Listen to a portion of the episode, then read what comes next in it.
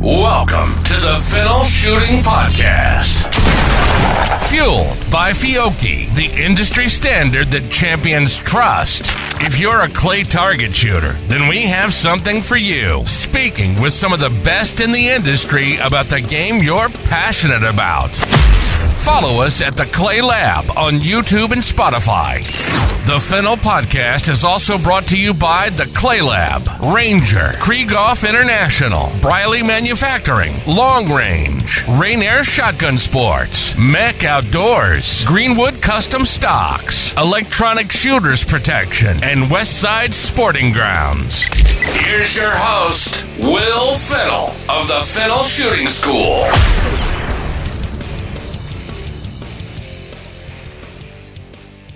Episode, I got my good buddy Anthony Matarese on.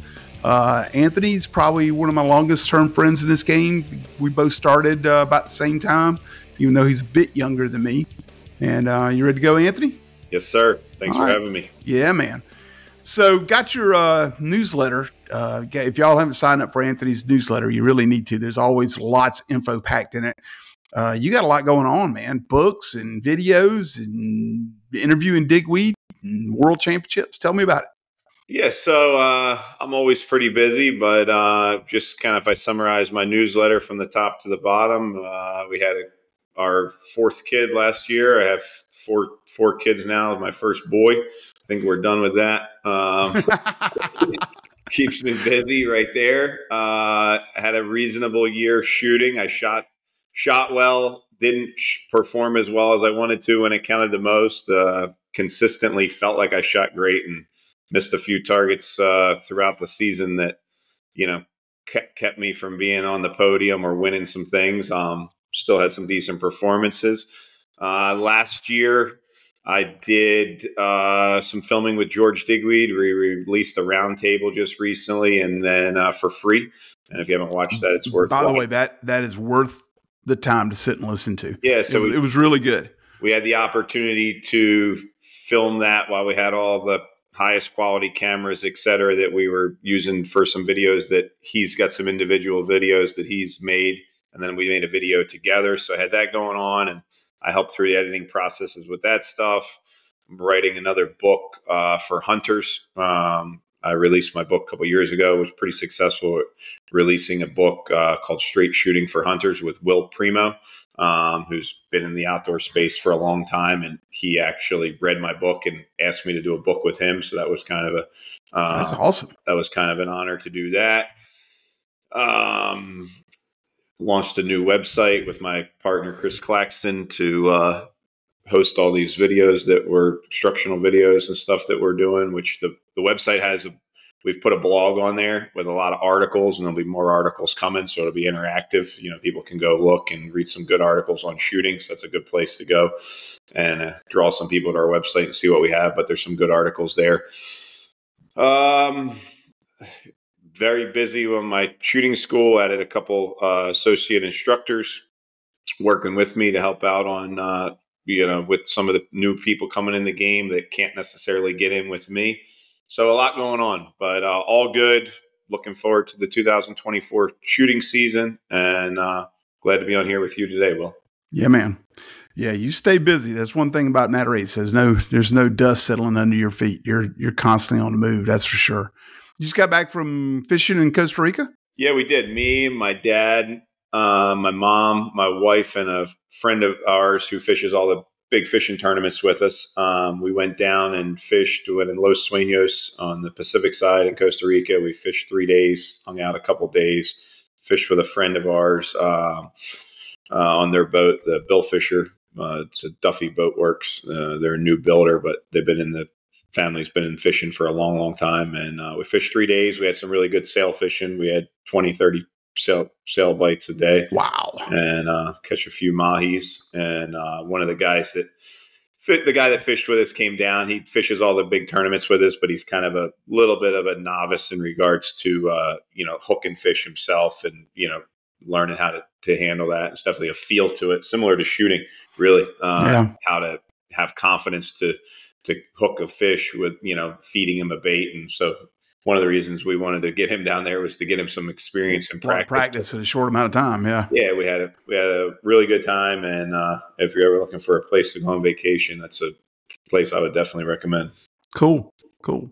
So, um, kind of some of the meat and potatoes of uh, the podcast we were going to talk. You you brought up a great idea, which was kind of us talking about how we started in the game as far as shooting technique goes. We both got instruction early on from Dan Carlisle, was our our mentor in those days, and um, and how that's evolved over the right at 30 years we've been doing this and how the game evolving has kept us evolving and and uh, working together on all this. So your thoughts? Yeah so i guess the uh, i started with had my first lesson with dan in 1996 uh, so we were just talking about it before we got started. So you know almost 30 years ago 28 i guess 28 years 27 28 years ago. And um, you know, from 1996, you know, I just started. 97 had some more lessons with Dan, and then 1998 he moved to a range uh, in Pennsylvania as the general manager slash general manager slash uh, shooting pro, and then I had lessons regular, probably twice a month for a couple years until he moved back to Texas. I came I came up there and went to that place a couple times. What was the name of that club? Uh, the club was originally called Twin S, and then changed names to Water and Wings, and uh, eventually at the very end, before Dan moved to Texas, he was at Lehigh Valley Sporting Clays for a little bit. But anyway, that was an hour and a half from my house. I would go up there and shoot with him probably twice a month for a couple years. Yeah, so probably, you had a you had a lot of time with him. Yeah, so I probably had twenty five lessons a year for for two or three years, okay, yeah. something like that. That's a, that's a lot of shotgun shells for Dan Carlisle. Yep. um, when he moved to Texas, I would I want to say I was about fifteen or sixteen when he probably sixteen when I moved to Texas. When he moved to Texas, and uh, from then I pretty much uh, had the fundamentals that he taught me and took it from there on my own. Yep. And uh, I maybe saw him once or twice in the next twenty years. You know. Um, yeah. But uh, same kind of called him on kind, the phone and asked him a question here and there, but pretty much the fundamentals that he taught me, I I kind of ran with from there and did the best that I could with with what I knew. And uh, you know, I I felt like you know over the years, what I realized is I never really deviated drastically from the fundamentals. You know, certain things Dan taught me: kill the bird where you see it the best, keep your eye on the target uh, be in sync with the target, be in control with the target, match the target's speed.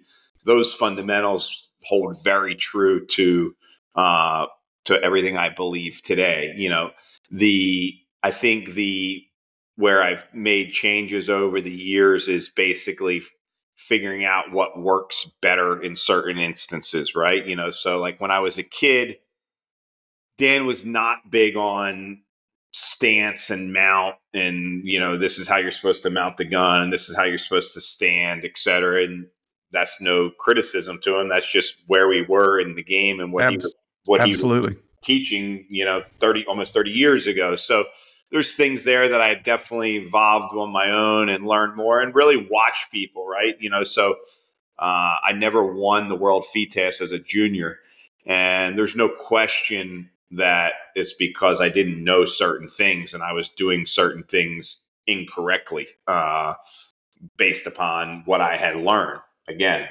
you know, that's not a criticism, Dan. That's just the facts. Okay, you know, I had won the I won the world sporting uh, as a junior three times. I won the U.S. Open and the Nationals three out of you know you were only a junior for four years then three out of four years both the U.S. Open and the Nationals, but I never won the World FITASC against the same people because Greg Wolf won it a couple times, et cetera. So I was getting beat in FITASC because I didn't understand how to mount to the lead. Okay, uh, meaning inserting more lead in front of the bird and killing the bird quicker, using my gun mount to kill the bird, understanding more about my mount. You know, so right.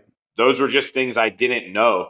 And there's no question you know, that I learned those things kind of on my own and through trial and error and by watching or watching people that, you know, simply did something better than me, right? You Yeah. know, if, you know, so the fundamentals though, I don't think I've changed drastically. You know, for example, Dan, um, you know, and it, I if we had him on the on the podcast here with us, he would if I explained this to him the right way, he would agree with me.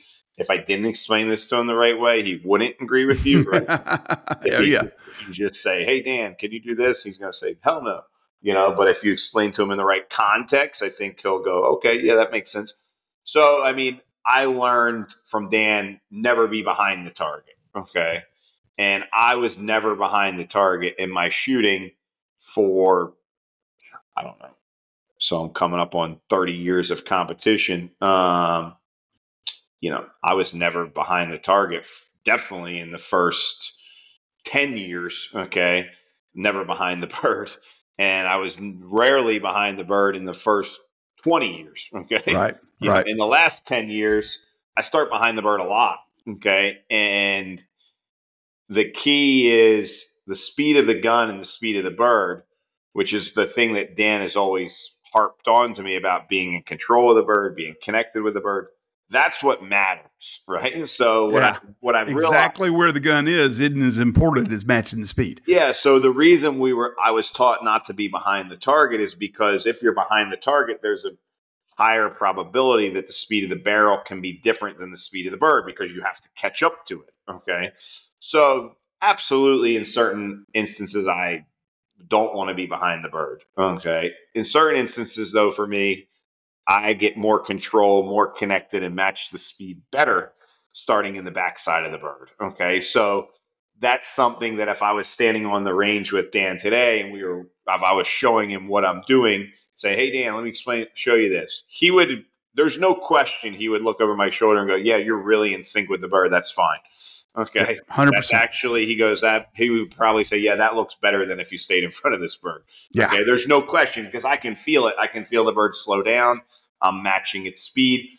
The risk of being behind the bird is that if someone doesn't know what gun control is, then they can get out of control being too far in the back of the target. So I can understand the perspective of where I was taught from. And in general, when I start with a novice shooter, I still do the same thing today. I, I teach them to stay with the target, not start behind it. Okay? Right. Because I, I think they'll- I think they'll get in less trouble. And and there's behind it, and then there's way behind it. Yeah, And and, that's- then there's, it, but at the end of the day, I feel like as the shot is being triggered and you're delivering the shot, the gun speed. You know, look, I spent five days with George Digweed this summer, two days in England. I went to, to I flew to England for two days just to shoot with him and watch over his shoulder to see what he's doing, so that we can put this video together that him and I are doing together. Give away the video that we did, and then he has you know, so him and I have a video that we have for sale, which compares our techniques. He has two videos. I spent five days looking over the guy's shoulder, shooting thousands of shots. Okay. Most of the time, when the guy's gun goes off at the end, he's very much in sync with the bird. Okay. It's very interesting to see the shots comparison video that him and I did together. Is done incredibly well with shot cam, nighttime shooting, flash targets, using a laser uh, special laser that we had for the gun to show up great at night. Um, you can see what the guy does incredibly well. You can see what I do incredibly well because we compare them. We shoot the exact same shots, compare them. At the end of the shot, Same thing. his gun speed is not that much faster than mine. In some instances, slower. Okay. um, so, what is the, you know, the method is he came from behind the bird, but the the reason that it works is because the gun speed and the bird speed synchronize towards the end of the shot. There might be some instances where it looks fast to me, okay, but in general, it's uh, it's not that different than the gun control that that Dan would have you know taught me. And George explains it you know fairly well in a couple of instances. He said look so if you're a little beh- if you're behind the bird and the bird's 50 yards away okay you're talking about the difference here of you know he uses his hand and shows you he's like it's it's like five inches okay Yeah, yeah. you know, is the difference here between being in front of it and starting behind it. Okay. So, right. you know, five inches of movement is going to make that much difference. You know, that's kind of one of his ways to explain it, you know, or, um, and I think that it goes back to using kind of what works for you to a degree, finding how you evolve to, for me, my evolution of my technique from what Dan taught me, um, I would say that I shoot, you know, pull away probably more than any other method swing through and maintain lead. Okay. Yep. Probably as I'm probably as versed as in techniques as as anyone, right? Sometimes that could be a problem if I've got too much to think about, I guess, but I also feel in a lot of instances there's the right tool for the job, right? Right. So how did I learn those? How did I watch those? I watch people that do things better than me. You know, if I feel like if you don't have maintained lead in your game for FITASC, you could you could have a problem, right? Sure. Like if you don't have some form of swing through in your game, you could have a problem on certain shots. You know, can you use a one size, you know, fits all approach? Sure, I guess you can. You can use anything that you that you that you do well. I always mm-hmm. tell people this, right? You know, it's like if you watch something and you don't if you have zero problems in your game and you don't miss anything uh, that you shouldn't miss okay then don't change anything okay but if you miss something that you shouldn't and you have a trend of doing that a bird that you don't execute as well as you should um, you might want to try something different on that target yeah exactly That's essentially how i got to where i am today yeah you know I mean, I started with Dan maybe just six, eight months earlier than you did. I had kind of the same thing when he went to Pennsylvania, like you did when he went to Texas. It's like, oh, damn, I'm on my own now, you know? And uh, of course, I'd still stay in touch with Dan. I'd come see him every now and then and stuff. But, you know, the basics that he taught us have, have held up pretty strong. The game has changed and we've kind of had to evolve with it. Remember, um, gosh, I wish I could figure out the years that he, he had the big revelation about the 20 foot rule, how we were going to match the speed of the target for 20 feet. And then that kind of evolved into matching the speed of the target until you feel connection and and and all that kind of thing. Um, the game is is if we've talked about on other podcasts before, don't even go into too much detail on it, but the game has really changed. Right. And FITASC, which is obviously my passion, and and you just were talking about. I think one of the reasons we had to do some things different to to master that game is because that really wasn't Dan's game. I mean, no, he, he, shot never, a little bit, never, but he, he, never taught me. You know, again, yeah. not a criticism. You know, it wasn't as prevalent as it is now, and he didn't shoot much FITASC, and the I didn't really learn anything from him about. That. No, no. so yeah, I figured that out on my own. You know, and you watch guys that could mount and fire the gun really well, like a Greg Wolf, or you know, as uh, you know, Greg Wolf would have been, you know, my age, et cetera, as a peer that could I could beat him every time in sporting, not every time, but a lot more times than he was going to beat me. You know, and he would beat me more often in FITASC than I would beat him. There's a reason. Okay? Yeah. You know, yeah. you could watch somebody, uh, you know, even later years as the game changed. Okay. So Wendell Cherry is a big advocate of being in front of the bird, staying in front of the bird, and having a good gun mount, right? So if he would shoot a bird better than me, okay, I would watch that, okay, and try to build that into my game and learn more about my gun mount and learn more about my timing and learn more about my insertion to the front of the bird.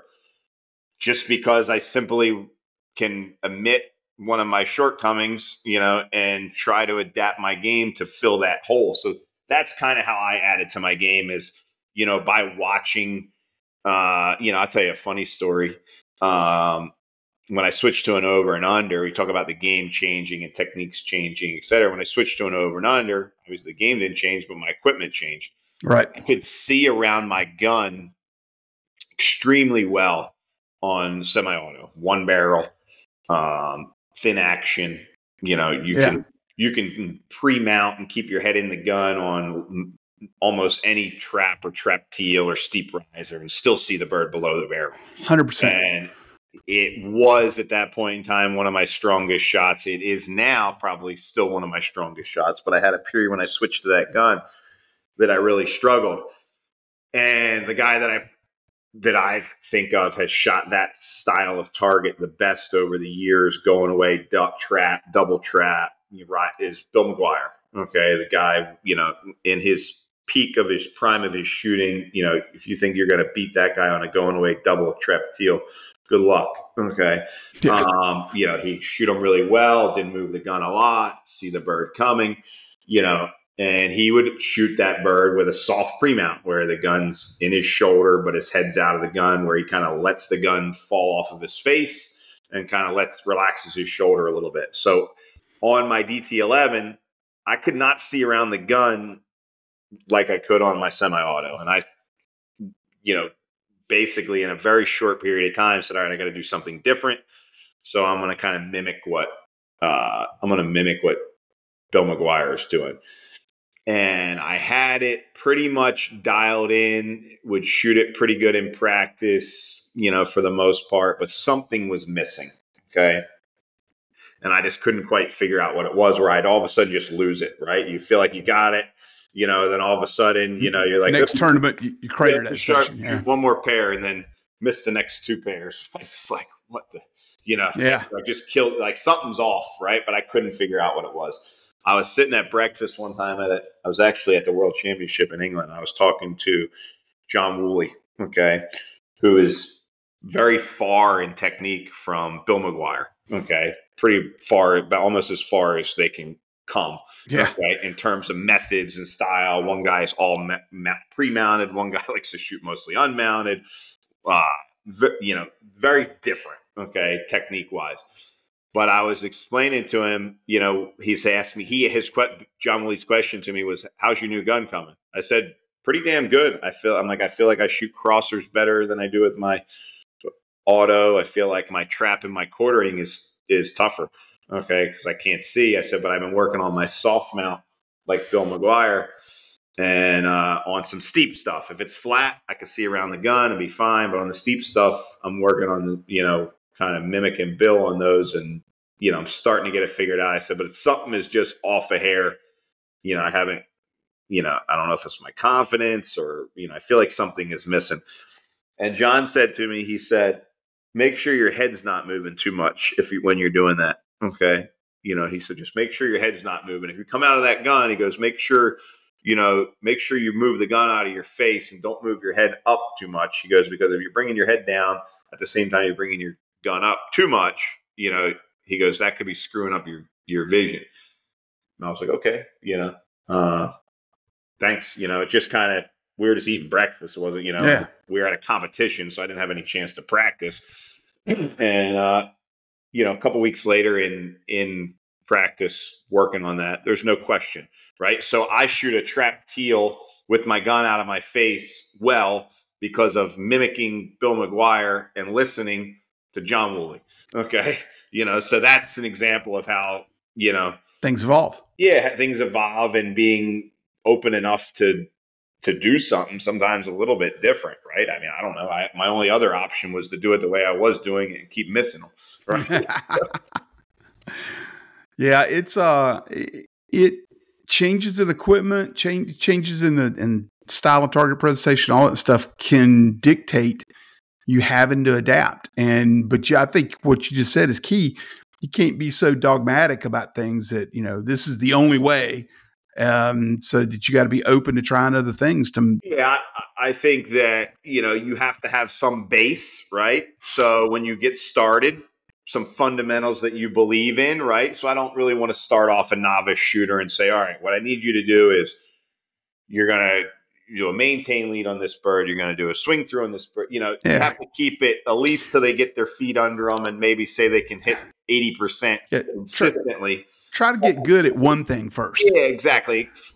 With a with a you know, you can have a little bit of tools, but consider them simple tools that you know exactly when you want to use them and that's it. You know, yep. don't don't try to, you know, master the method of five different people because you become, you know, reasonably well at five of them and really well at none of them. Okay. And it and it gives you the opportunity to overthink way yeah, too got, much on race day. think you got too much to think about. So you got to be able to have a basis that you believe you can add to it from there as you feel competent and confident in what you're doing. And then when you, or if you consistently feel like you have a shortcoming, right, that you, that you need to be better at, you know, and then that's obviously technical, but even you can get into the mental game and consider the same thing, right? Sure. Because I don't want to do the same thing if something is not working, and this is what I've been doing for a routine or a visualization, then sometimes you change a little bit, right? Or you you you watch somebody else. Um, you know, there's again in that space, there's a there's a drastic variety of what people do from you know shooting really slow shooting really fast you know feeling like they're very calculated looking like they're very instinctive you know. It, uh, might not be the exact answer for you but if something doesn't work you know we, we got to try different things sometimes. Yes. don't be afraid don't be afraid to branch out on practice day to see what, how you to fix a hole in your game. Yep. All right man. Well um you know, Dan, he and I talk about this every now and then, and you know how how we kind of took what he gave us and it's pushed him. It's pushed him to make changes and do things better too in his teaching. And um, the game just keeps moving on for sure. Yeah, I mean, I I was talking to Dan the other day, not that long ago, and yeah, uh, he's uh, still out there giving lessons, and uh, I'm extremely busy, and uh, you know, and it kind of goes back to what I said. I mean, there's there's there's many things that that I do that if I if someone else said them to him and they didn't say that in the right way, he might say that's bullshit. You can't do it. Yeah, he dismisses because you know, right he's away. he's pretty. This is the way you do it. He's pretty black and white, right? And I think some of his success or a lot of his success as a coach probably came from that, right? Mm-hmm. And that goes back to what we said, where you need some kind of a base you know, so he said, This is what I need you to do. Then you do it over and over with repetition, and you do it correctly over and over with repetition, and you ingrain that, and it be, gets to your subconscious faster because you shot it, you shot a lot, you've done it the right way, you're very disciplined. He doesn't give you a lot of wiggle room for what's right and what's you know right what's the, right what's wrong. This is what he wants you to do. Yeah. So now your subconscious, you know, gets programmed quicker because it's only doing one thing, right? So he's pretty black and white in that regard. But on the flip side, you know, he, he's if you explain to him what if I was to explain to him some of the things I'm doing today, I think he would agree with all of them. You know? Sure, um, sure. I, I, don't think there's anything. Uh, and the reason he would agree with all of them because most of them are rooted in some basis of what he taught me, right? Kill it where you see it the best, be in sync with the bird, match the bird's speed. Okay. Have control with the target, you know, be looking at the target, yeah. you know. So if, if you if you can master the base technique, let's just, you know, whatever your base technique is. But if that'll take care of 80% of the birds, let's get that squared away first before you yeah and i think introduce that, a little too much information and a little too many things to to think about. Right and i think that that your 80% number is fairly right you know you know so if someone if someone started fairly close to the bird and moved away from the bird that probably works 80% of the time right? Sure. well okay the other 20% of the time it'll work it might just not work quite as well Eighty percent will yeah. cover that. Yeah. So I, I feel like eighty percent of like your eighty percent number is pretty accurate. I think any method will work pretty well for eighty percent of the birds, assuming you have some form of synchronization of the gun and the bird. Okay? Right. It goes back to that. No, no method works if there's not synchronization and correlation between the gun and the bird. Inherently, I think that's where a lot of people's flaws are. Meaning that if they're working with someone and they say, I'm using a maintain lead. I'm always in front of the bird. I'm always, you know, uh, never behind it. I, I don't want to open my lead up. I want to start with my lead. If they have struggles, sometimes it's not always, it's not the method. Okay. It's that they're not actually doing it well. Right. So they right. have, they have a lack of, they have a lack of consistency with the gun and the bird, what the, what the gun and the bird are doing together if someone is starting closer to the bird and moving off of the bird to establish their lead, again, sometimes it's not the method, it's the consistency that they have. The implementation, yeah. Bird speed. So I think 80% is a good number that you could probably use any method and do well with 80% of the birds. The other 20% you'll hit, but there might be a better way for you. Okay. Right. You know, right. it, it, that gets a little bit tricky, et cetera, finding what that is or who's going to teach you that, you know, but I think that that's where the base part comes in, but then that's where understanding it's no different than, you know, whether it's again, we're talking technical there, but you have to have some form of, you know, some form of willingness to recognize your shortcoming to to fill that gap, you know, and I'm a firm believer in the number one thing that you do is you find who is better at that shot than you. Okay. So I've mentioned multiple names of people on here that I've learned things from over the years by watching and looking. Okay. And some of those people, I never even talked about it with them, but I just watched them. I never told Bill McGuire that I'm going to use your method to learn to shoot trap teal, but I shot with him. I never told Wendell Cherry when I watched his gun mount when he was had a you know shooting feed test with me and mounting to the lead and killing a bird that I'm going to 15 years ago or 20 years ago that I'm going to add that in my game. But I realized he shot a certain shot better than I did, so I so I I took that note home with me. Right? Sure. Um, all the way to spending five days this past summer with George Digweed. You know, George Digweed, in my opinion, is the classic example that the guy. That's why I think the content that we've put out is is very useful, both the mental stuff and the technical stuff. He's a classic example that no one's really understood what he's done. Okay. People's dis, you know, what people have always said, people are like my peers, okay, and your peers will, you know, what people have said about George Digweed of why he's so good oh, he's a you know freak of nature. The guy's just unbelievably talented. He's this, he's that. You know, he's you know grew up doing it. You know, all all of the all of the basically the problem with all of those answers is no one can be you. Number one, it's a good excuse for why he's better than you. Okay. yeah, you that, can't you can't overcome that. That's the right? number one. That's the number one reason why people say that. Okay, because it's easier to say that than saying the guy beat you for the last thirty years. Okay, and still uh, apt to do it still. Yeah, right. Uh, I don't accept that answer though. Okay? Me either. So I don't believe that. Okay, there's something the guy is doing better than everyone else. Okay. And that's partly what we, you know, tried to work on with some of these videos and kind of I spent time to try to get that out. And there's things I'm going to do different in 2024 than I did in the last 30 years. Okay. And I guarantee you in the next 10 years, I'm going to be better than I was in the last 10. Okay. Absolutely. You know, and some of that is from listening to the guy and how he talks and what he says. Okay. And maybe adding some things in my planning or my routine or changing even, you know, some things in my form. Okay. You know, he said some things to me. He's, you know, I asked George Digweed, I said, where this is completely different than anything I've ever thought. Okay. And I've been doing this a long time. Okay. I said, George, when you set up your feet, where's your weight? Okay. Um, he goes, on my back foot. Okay. So I go, all right. Well, to be honest with you, I don't think I've ever heard anyone say that they start with their weight on their back foot. Okay. So now I'm not going to instantly go out and put all my weight on my back foot.